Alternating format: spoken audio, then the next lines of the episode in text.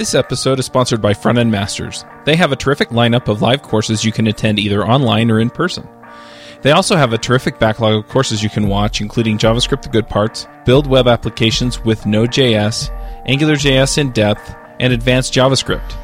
You can go check them out at frontendmasters.com. This episode is sponsored by CodeShip.io. Don't you wish you could simply deploy your code every time your test passed?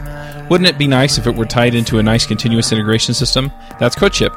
They run your code. If all your tests pass, they deploy your code automatically for fuss-free continuous delivery.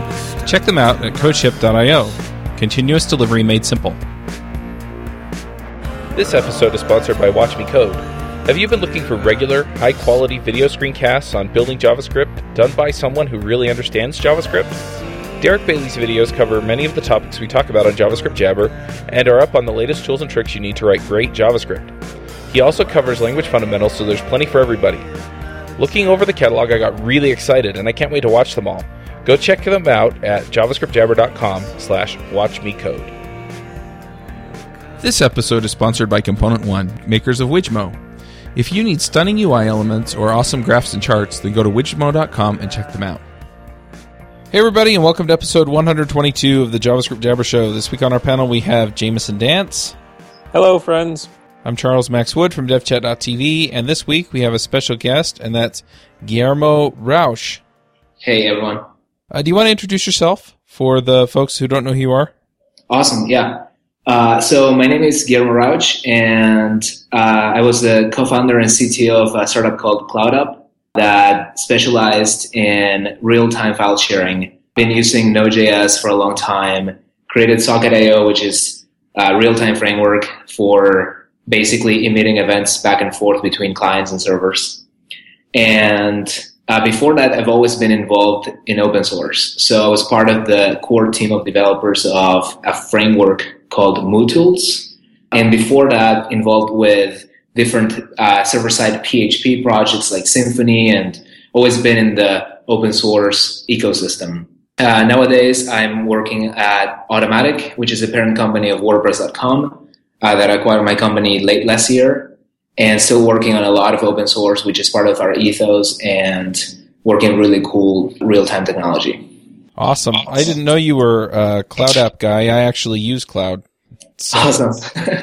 yeah, uh, for CloudUp, you know, one of the priorities was to basically make file sharing as fast as possible. And that meant looking at every part of the stack from how can we quickly show the upload before it's done uploading, for example, like how can we produce a thumbnail with HTML5 or uh, how can we transcode the video so that it's easier to play on mobile devices and a lot of different things that we took a look at optimizing and HTML5 and JavaScript were a huge part of that experience. And uh, as far as real-time communication, and Socket.io are involved. One of the main priorities was to, when you share something, we give you a link. And when you send someone that link, they start getting events about how that file or set of files changes over time. So, for example, if I send you the file before it's done uploading, you get progress events. So it almost feels like a peer-to-peer transfer. Or if the backend is doing a long,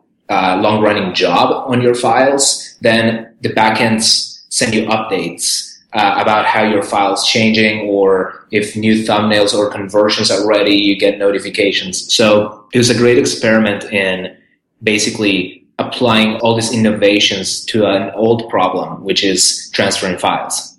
Very cool. So we've got you here to talk about socket IO and you know you kind of mentioned one of the things that you do with the sockets. Do you want to just back up a little bit and explain what sockets are and why people should care? Yeah, definitely. So I'll actually back up and tell you how I got involved with JavaScript, which was I was developing a lot of server-side web applications that rendered HTML on the server, and I think a lot of people still are. Whenever we wanted to make a certain task faster then Ajax came up and we said, okay, why would we go to the server and then fetch the entire HTML of an entire new page, which involves a lot of moving parts. So the server has to produce and handle the response and it needs to call to the database for things that might not be related to a certain user action. So with Gmail and I remember the web version of Outlook, we got access to this new APIs for making asynchronous requests. And I think that took us really far in terms of making the web work for applications and not just websites. Specifically, uh, as it relates to performance and, and responsiveness, right? Like we started seeing a lot of spinners everywhere because we were performing some task that was asynchronous in nature and it was affecting only a portion of the page. So we went from doing everything on the server and rendering all the HTML to making some parts of the application dynamic through Ajax. But then people, as they recognize the value of the web as a platform for application, not just sites, want to start doing a lot of the things that they were doing on the desktop before, uh, specifically chat applications, for example, or applications where there's a lot of data flow from the server to the client and from the client to the server. And what we've found over time is that Ajax is lacking for making a lot of those kinds of applications, specifically what we call real-time applications. Uh, in many cases, it's a server that wants to tell us something about the data and how it's changing. So if you approach the problem, for example, of simply creating a chat application with Ajax, you find a lot of uh, limitations. You start having to fight uh, the model a lot because you start, for example, polling, and then you say, well, I'm going to try to get updates every five seconds or so. And then basically in the worst case scenario, your chat messages arrive, of course, four or five seconds late. And just the model doesn't fit either because usually what you want to, what you want to do is send messages in order, right? So when you fire up a synchronous AJAX request, they're all going to go in parallel and they're going to go in basically a non-deterministic way too, because the way that like the TCP sockets work on a page is kind of uh, opaque to the developer. For example, it's called XML HTTP request and not XML or HTTP socket. So you're operating at a higher level of abstraction. So I think a lot of the people that were working on these problems like Google or Facebook or Microsoft recognized that we needed a socket API. And the socket API just gives you a lot more liberty to create new protocols and new ways of passing data back and forth that we didn't have before with Ajax. So with WebSocket, we basically got a really clean API for bidirectional messaging. So the server can send us something or, or we can send something to the server. And when I was working with JavaScript a lot on the front end, I thought, well, we can maybe bring this to the back end. And uh, Valerio, who was the core main developer of MooTools, came up with the idea of making MooTools compatible with the server side. So we started looking at things like Rhino, which was a Java-based JavaScript runtime um, that would allow us to run the same code on front end and back end. And that's sort of how I started getting involved with server-side JavaScript. And then another project that was closely related to MooTools came up, which was called uh, Ape, Ajax Push Engine. And you kind of see where things are going there because that was, I think, in 2008 or 2009. Their idea was, okay, Ajax is fine, but we also need to push data from the server. And uh, that was actually an amazing project because I think had it used V8 instead of a SpiderMonkey, which was the Mozilla's uh, JavaScript engine, I think it would have uh, it would have gotten to the place where Node.js is today because they were extremely similar in their design. So, for example, Node.js utilizes uh, the kernel event API to basically handle all the connections in the same process in a very fast way. So, unlike traditional uh, web servers like Apache One, the way that it handles requests is a lot faster and a lot, and it consumes a lot less memory. So that was like the big difference at the time between Node.js and uh, traditional web servers. But Ape was actually doing that with their own wrapper around uh, this event AP, kernel event APIs, and it was plugging into SpiderMonkey, and that's when it really, I really, really got interested in running uh, JavaScript on the server side because it would allow us to do this push uh, of data easily, very easily. And when Node.js came out, I basically wrote a WebSocket server, but then I realized WebSocket is just not enough for the kinds of applications that we need to build. It's too simplistic. So that evolved into what Socket.io today, which is basically a layer on top of WebSocket that not only adds compatibility for older browsers, but adds a lot of features like the ability to send arbitrary events or automatic reconnection or multiplexing, which are very, very useful when you're developing actual uh, applications like for example, if you wanted to add a chat capability to your application, or if you wanted to add a real-time newsfeed or functionality like that. So I've used Socket.io a fair amount. I've never used just the raw WebSocket protocol. Can you talk a little bit about what the base protocol is, and then maybe it'll make more sense about all the features that Socket.io provides on top of that? Yeah. So uh, WebSocket is basically imagine if you were only sending a message event on Socket.io. Uh, in fact, you can basically accomplish the WebSocket does very easily. You just ignore any other event and you just from back and forth from server to client and client to server, you're always sending the same type of event, a message event. And the WebSocket protocol is designed to add really minimal framing. So what this means is that when uh, you send data from browser to server or server to browser, what surrounds the data that you're actually sending, like for example, user input, or I don't know, you're sending like time or whatever, or a JSON data structure. Basically, WebSocket only adds an identifier of the message type, which has the length of the message, and that's it. Now, let's compare that with HTTP. When you send a request, the user data or your data or, a, or your JSON data is usually surrounded by tons of bytes, which obviously is not a lot in like the capabilities of our computers and networks and whatever, but it does add a lot of overhead. So you're sending the user agent and the content type and all this stuff.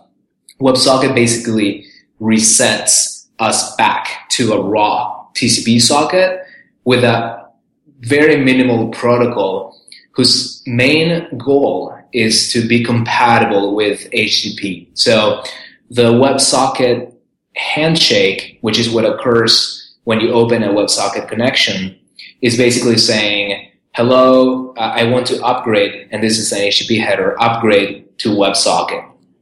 And then if the server can reply, okay, WebSocket handshake, they exchange uh, some security secrets, and then the connection is basically yours. Uh, you can send packets back and forth with very minimal framing. Now, the story has gotten a lot more complicated though, because the one improvement that WebSocket made, which was minimalistic framing, can actually be extremely useful for any type of HTTP request. And that's what Google realized with their SPDY uh, protocol, SPDY. So, and that's basically the shell of HTTP 2.0. So what they realize is, for example, if you establish a connection with the server and you start like making a lot of requests, like regular HTTP requests, they're gonna all include a lot of information that's common to that session. Like for example, the user agent. Why are you sending it 20 times over the lifetime of uh, the user interaction with the server if we can send it once? Or even better, the protocol can already have a dictionary of user agents and then we can refer to it uh, with just one byte. Like this is basically the idea behind header compression. There is a cool. uh, gzip dictionary that's already built in that's protocol aware. And obviously, there's been a lot of debates about how SPDY impacts future developments and how it breaks certain things, but it's extremely good at just making any sort of request uh, a lot faster. So their analysis shows that a lot of the top 100 websites if they just flip the switch to enable SPDY on their backends, which is a dramatically simpler task than refactoring your entire application to do for a new protocol, they found that in the worst case scenario, there's like a 30% improvement. And in the best case scenario, there's like a 70% improvement last time I checked. So WebSocket, which used to be its own dedicated TCP socket, is now going to be started to be layered over this SPDY multiplexed connection so that's why I think it's not so useful to try to keep up with how the protocol works just because even in the last few years, it's changed dramatically. Uh, and that's sort of what we try to do with Socket.io. We try to like hide all this complexity and always try to make it as fast as possible for whatever transport is actually carrying the, the user data. And we let users only care about their application or whatever gets closest to the application, which in this case is the event emitter, the ability to send different types of data back and forth. That was a really long and really good answer. Sorry. no, that was amazing. That makes a lot of sense. Socket.io is the framework that abstracts away the changing details of WebSockets. So you get all the kind of performance benefits that come along with the updates to the spec without having to update all your application code, basically. Exactly. So you keep mentioning multiplexing, which to me means you're sending uh, data over multiple channels. How do you generally make the best use of that? Or what, what is a good so, use case for it?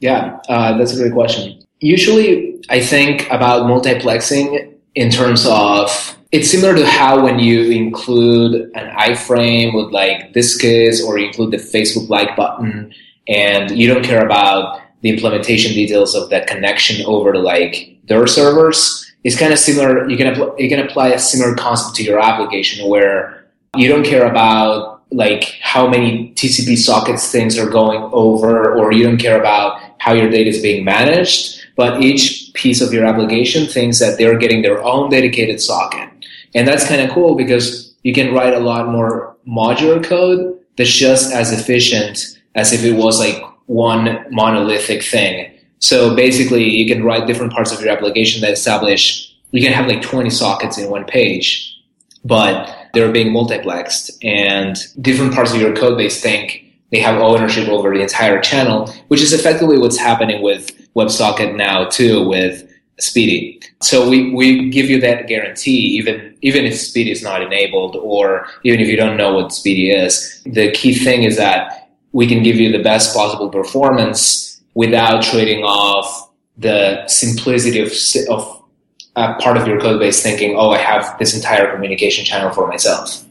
So one other question I have, and this is something that I've kind of seen usually when I see somebody demonstrating sockets or demonstrating a use for Socket.io in particular, they're talking about it as kind of you can do this or you can do polling. So besides the things that you brought up, you know, where you send the user agent every time and things like that, I guess what are the trade-offs? Are there cases where you'd want to do polling, or do, does it just completely relate? Uh, that's an excellent it? question, uh, and I've been meaning to write about it extensively because polling actually makes a lot of sense in certain scenarios. For example, back when we did the first Node.js hackathon with Joyent, I remember that they created an amazing panel for showing off the details of how their teams were doing. And I remember that we started, of course, implementing it with Socket.io, or they started implementing it with Socket.io, and I was just simply advising them because obviously, like that was a hot thing about Node.js and wanted like show it off. But then when the competition actually started, we realized that there was so much data coming in that it didn't actually even make sense to send it in real time to every client. And this is something that obviously it doesn't happen always, but in certain applications, it might be too much to send all the data in real time to a front end. So in those cases, if you get this a snapshot of the data every 10 seconds, the user doesn't have a meaningful disadvantage over getting it in like 100 milliseconds every second, right? So there's a few scenarios where polling works. Now that said, I think there is no scenario where it actually is better. So it's good enough in that case because you can still throttle data from the server and you have a lot more control, right? When the server is sending data to the client. And for example, there, there were actually certain parts of that one front end that did have a lot of frequent updates that made a lot of sense to send in real time. And so they traded that off a little bit. So I think it's a good enough solution in a lot of cases. But what I usually point to is the fact that like in the design of the of most applications that we design these days, the server is the source of truth of the data. So it never makes sense to make an extra round trip for the client to ask the server what's the truth or what's the latest. Whereas the server knows, and the server knows who's interested in it because it, it keeps track of what clients have opened the page, right? So there's no situation that I can think of where polling is actually better. But there's some situations where if you carefully examine the pros and cons, especially as far as like implementation time and and uh, implementing a new stack or changing too much of your code base, polling could be good enough. That's why what I always say is like, really, it's all about the user experience. It's all about making the UI or the front end eventually consistent, not having to make the user press a button to get that consistency in the data. So whatever means you use to accomplish that, they're all better than not doing it at all. so if you're polling to make data be up to date on behalf of the user and you don't have to have them like pull to refresh on mobile or press a button on the browser, that's better. Now, the most optimal solution, and this is the solution that I obviously try to aim for, is obviously the server pushing data to the client because that's where the data lives and the server uh, can be the most efficient way of spreading that data by means of pushing. So I have a kind of a generic question about sockets and push in general, or sorry, WebSockets and push in general. There's a lot of knowledge and resources out there about how to scale standard servers that take posts and gets and stuff like that. How does that change when you're trying to scale WebSockets or, or a solution where the server pushes data? Do you use different techniques? Are they all the same? The technique that is most that is most common is generally the same one that's been applied for regular HTTP, which is you want to load balance the connections. There is a caveat which is for polling. Most load balancers have to be configured to keep all the polling requests on the same box, which is known as sticky load balancing. But the fundamental technique is the same. Something to keep in mind is that you always have to look at the fault tolerance side of things. So when you're writing a real time application, you have to consider things like disconnections and reconnections. And so the same caveats that go for any regular web application. So for example, like message retrying so, for example, Facebook and others do a really good job at keeping confirmations or acknowledgments of the messages so that if a certain message doesn't make it through, they retry it on behalf of the user. And if past a certain number of retries still fails, you have to communicate to the user that that one message didn't get delivered. So something to keep in mind is that the even though the scalability doesn't change that much, you do have for real-time applications you do have to think about this concept of communicating the state of the connection to the user as in particular as far as like oh the, the app is offline we'll retry these messages later or situations like that so it does open up a new a series of new problems to examine but the scalability is pretty much the same as most applications uh, already. The, the main difference sometimes is that you decide to keep a state associated with the connection. And then you can, just like sessions and in most web frameworks, you can keep the state in something like Redis or MongoDB. And then when the user, rec- the user reconnects, uh, you can use some token to resume that session. But other than that, it's pretty similar. That makes sense. You mentioned the complexities that come with managing connection state. So is that something that Socket.io takes care of for you, or do you have to handle that in your application as well? So it's something that we definitely provide a lot of help with. So we have middleware that makes it really easy for people to keep track of a session and to do authentication. We have a special type of error event to do basically to communicate from the server to the client that something has gone wrong which makes it really, really easy to do authentication and other type of error transmission. We used to, we sort of tried to do some experiments with at the core level, introduce some hooks to do storage of data or persistence, but it's just a problem that it's really hard to generalize. I think this is mo- what most ORMs and abstractions like that have found when they try to abstract over too many different types of databases. It's, it's usually very hard to do successfully.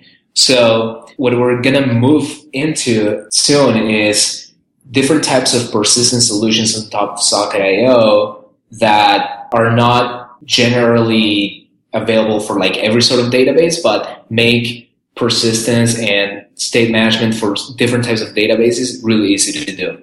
But that's not going to live on the core framework. That's going to be something that you use on top of it.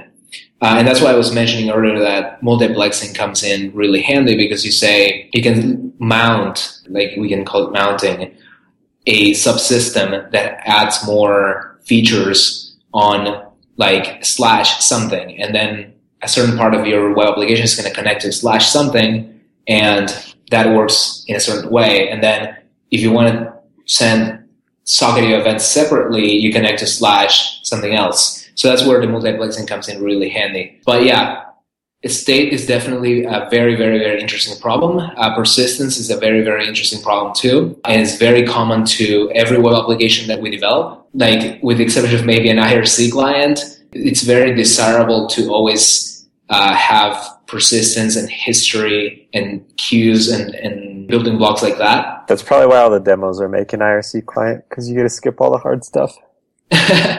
so that's something that I, no- I notice a lot. Even the chat clients to get chat done really, really well. I was sort of hinting at that earlier. You have to do a lot. You have to do retrying. You have to do acknowledgments. You have to do, for example, like sometimes you could get duplicates. You have to do reconciliation with the server when you disconnect and you're offline for a while and then you have when you resume the session you have to get everything in between. Presence is another thing that seems easy when you first approach it but to do it on a for example multi-device way it's not as simple to do.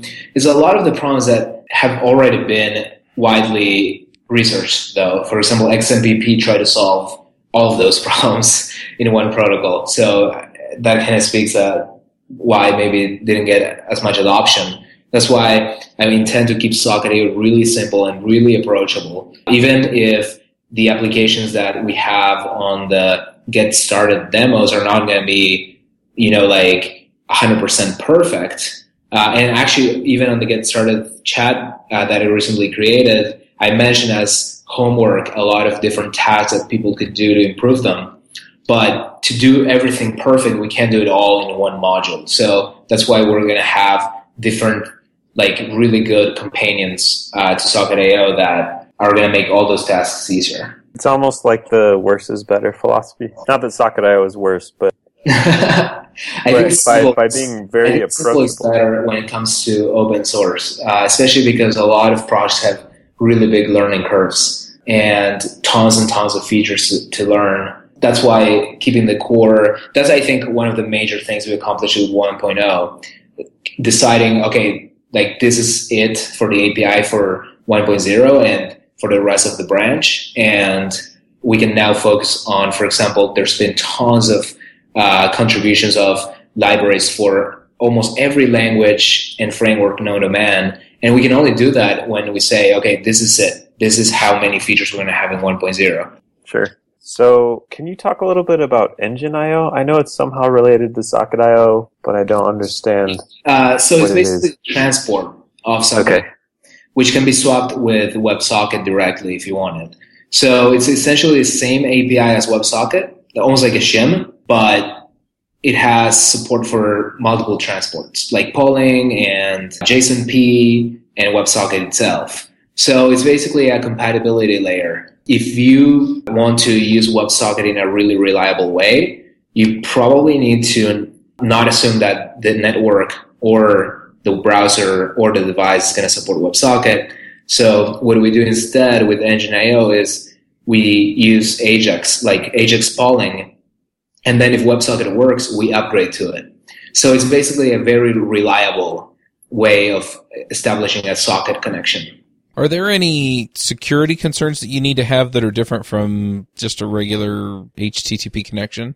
I think this the common principles always apply. Um, you have to be careful about authentication. You have to be careful about cross-domain some people have expressed concern with JSONP as a transport, but that applies to every time you use JSONP. You're basically evaluating code that directly on the page that comes from the server, um, which is different than from just evaluating or sorry, uh, parsing the JSON response. But other than that, it's very similar to like everything you do for. I mean, sometimes I remember in the first year uh, of Socket.io, I would go to conferences or uh, workshops and I would start like live coding an example. And the first thing that people would do uh, when they would notice that for the sake of practicality and speed on the tutorial, I would use, for example, inner HTML and immediately someone in the audience would troll the live demo and do insert script with an alert. So it's basically the same principles. Sometimes I would say I've seen that people like sort of like quote unquote forget them when they uh, are creating real time applications just because it's something new, but really have to always uh, have this those considerations in mind.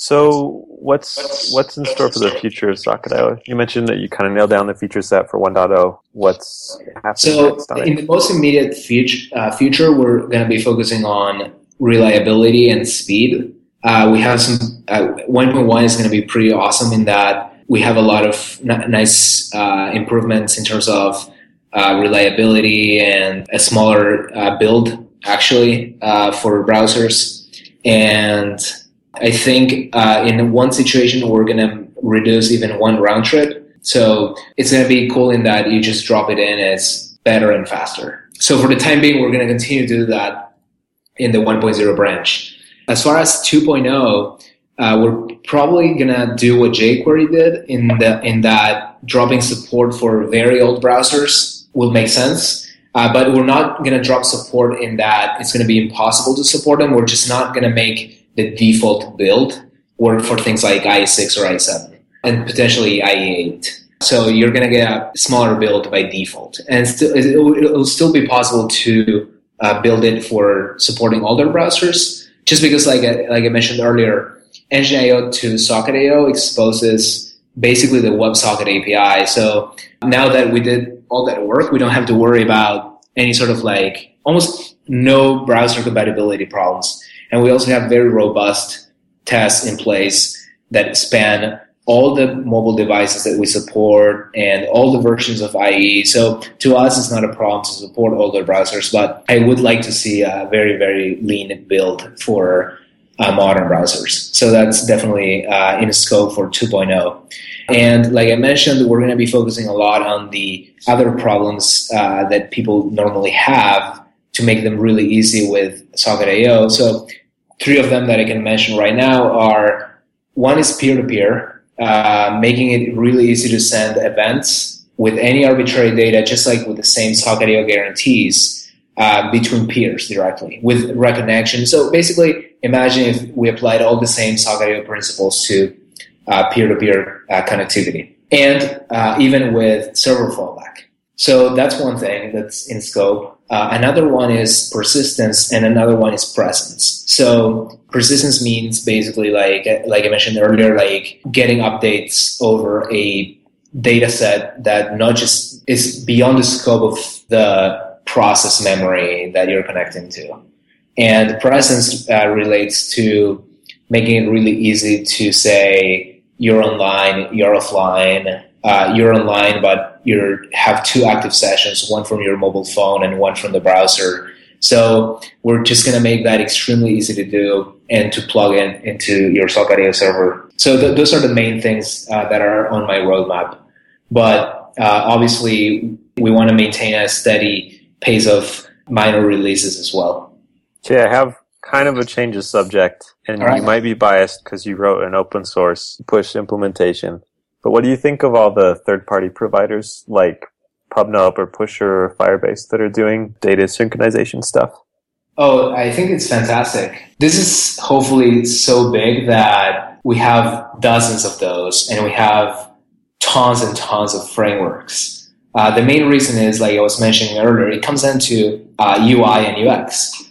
Uh, we want people to get their data from the server faster. Uh, that means not moving your mouse over to the toolbar and clicking refresh. And that also means not doing pull to refresh every second. Uh, so I think it's such a fundamental thing uh, to me. It's such an important thing that, like, I want every application to act like this. And there's never a good reason to, well, maybe there is a few, but uh, normally uh, a UI has to be self-updating. And that's how mostly I've come to define real-time applications. Like I was mentioning earlier, if you're polling, that's fine. I mean, it's a significant improvement over not doing it and not showing data updates in real time. So hopefully there's tons of companies and frameworks that have this as a motivating principle and make it easier for users and companies and everyone else to get there. Uh, as far as how all those that you all those that you mentioned have di- differences in at the technical level. That's why beyond that, I can't say, oh, this one or that one or this one, this or that. But they're all really good. In fact, PubNub wrote a great article on how they analyzed the Google Trends and basically the search data for all the terms of this family of concepts like WebSocket and Socket.io and push and all this. And it was showing basically an exponential growth in interest. So when you have a situation like that where like so many people and companies are interested in these technologies, you're not going to have one solution for everybody. That's why also as part of our work right now, like you mentioned, we're all about open source. Part of what we're doing right now is trying to bring the entire community together. There's tons of clients for like Objective C and now Swift. And so bringing the whole ecosystem together to make the code accessible to everyone is also one of the priorities. Do sockets work nicely with some of the front end frameworks like uh, Ember, Angular? Do they yeah. require a library? what I've been noticing lately is Angular has a great implementation of a component to uh, hook Socket.io. So I've, I've, been noticing more than anything else a really big uptick in uh, how like it's almost become a stack where people use Angular and Socket.io together a lot. I myself haven't looked at it, like haven't used it yet, but it's something that I would definitely try because it seems like people are having a lot of success in building the entire application in this way with uh, Angular. But basically, any framework that makes it really easy to uh, do data binding is going to play really well with Socket.io. Or even uh, if you're writing one component for an otherwise not real time web app and you're doing it with like Socket.io and jQuery, that's also going to work well. But in general, uh, I think frameworks are going to help with a lot of other issues like offline support and routing. And so in general, it's, it's very useful to have them as a, in your toolset. So with Angular, you just modify the data and then the digest will take care of updating your stuff. It seems like it shouldn't be too much work to put it in. If you're using something like Ember Data, I imagine you'd have to do some trickery because it has kind of a central place where it expects all the data to come from. But I know I've seen blog posts about using Socket.io with Ember. Cool. I just haven't read them. I'm confessing. all right. Well, do you have any questions that you wish we would have asked you? Any like softballs you want us to serve up? no, actually, uh, there's been great questions in this podcast, specifically uh, the ones pertaining to scalability, but also uh, the polling one was really interesting because um, I haven't had an opportunity to talk about that one funny anecdote with the first Node.js example that we did. But yeah, so far so good. So one thing that that does come to mind, uh, speaking of scaling, is that a lot of times you wind up with a load balancer that sits between your app servers and your web browser. So does it play nicely over those, or does it have to get some kind of direct connection to the server? No, it plays very nicely with those. Uh, at CloudUp, we use Nginx as a load balancer. It has remote address, sticky load balancing. I've seen people do it even on IP tables where you can have a bunch of processes running and then a set of IP tables rules for matching ports with connections. Uh, that's what Zendesk does for scaling Socket.io.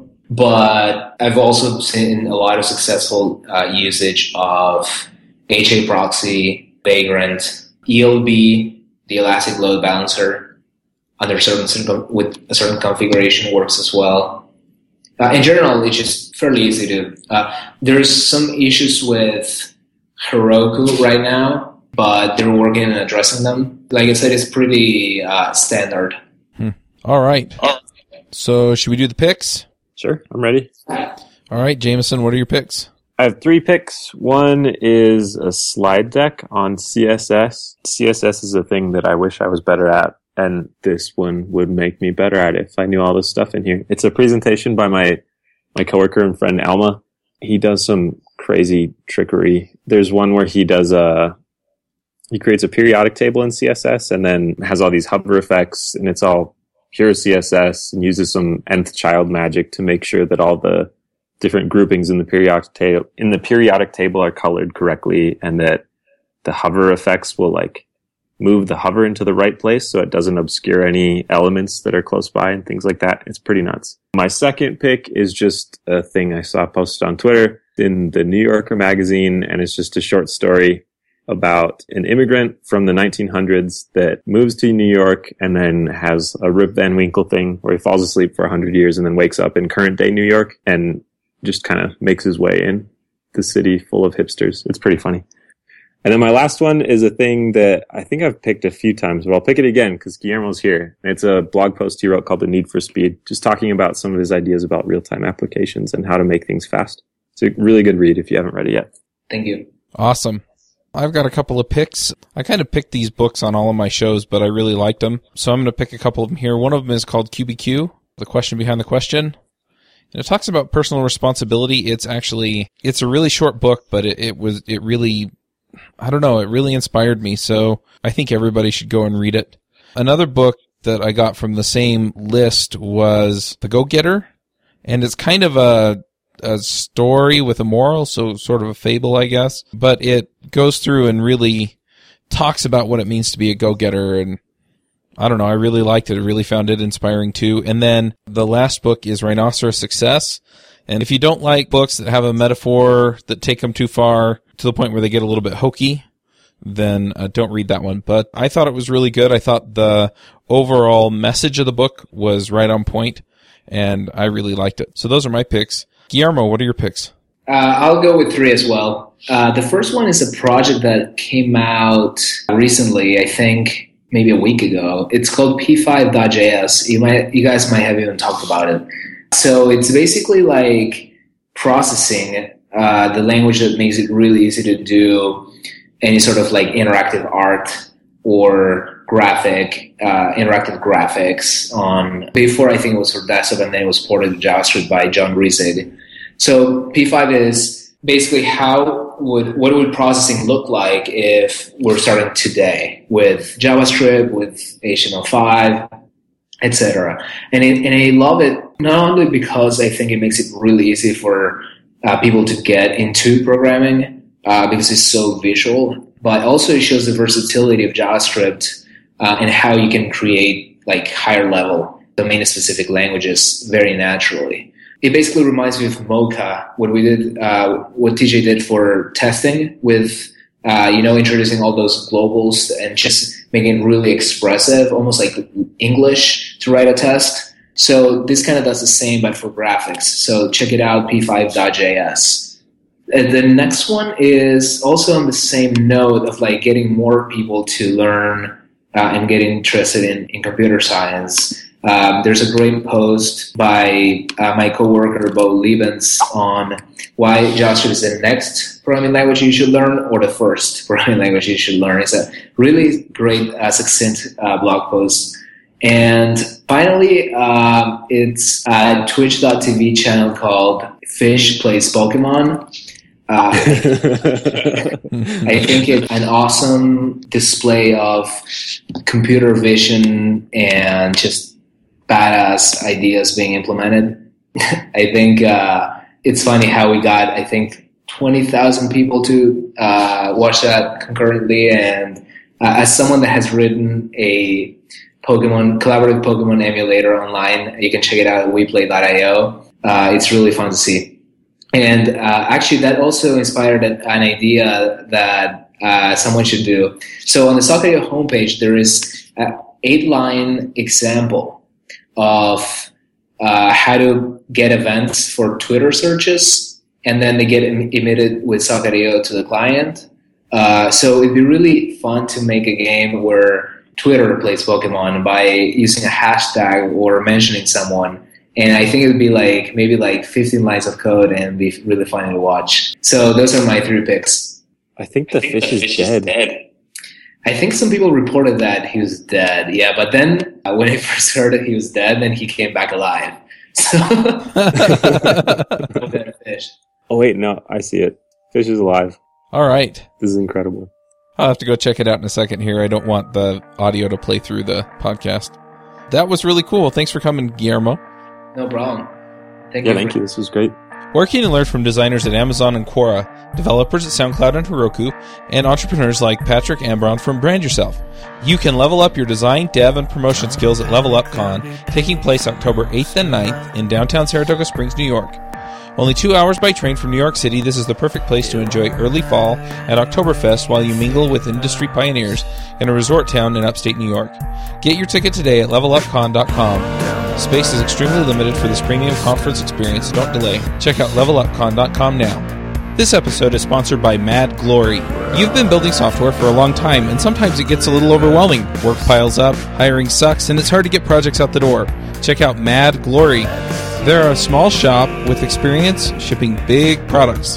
They're smart, dedicated, will augment your team, and work as hard as you do. Find them online at madglory.com or on Twitter at madglory.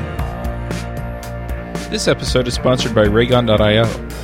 If at any point your application is crashing, what would that cost you? Lost users, customers, revenue? Raygun is an essential tool for every developer. Raygun takes minutes to integrate, and you'll be notified of your software bugs as they happen with automatic notifications, a full stack trace to detect, diagnose, and fix errors in record time. Raygun works with all major mobile and web programming languages in a matter of minutes. Try it for free today at raygun.io. Hosting and bandwidth provided by the Blue Box Group. Check them out at bluebox.net. Bandwidth for this segment is provided by CacheFly, the world's fastest CDN. Deliver your content fast with CacheFly. Visit C-A-C-H-E-F-L-Y.com to learn more. Do you wish you could be part of the discussion on JavaScript Jabber? Do you have a burning question for one of our guests? Now you can join the action at our membership forum. You can sign up at javascriptjabber.com slash jabber, and there you can join discussions with the regular panelists and our guests.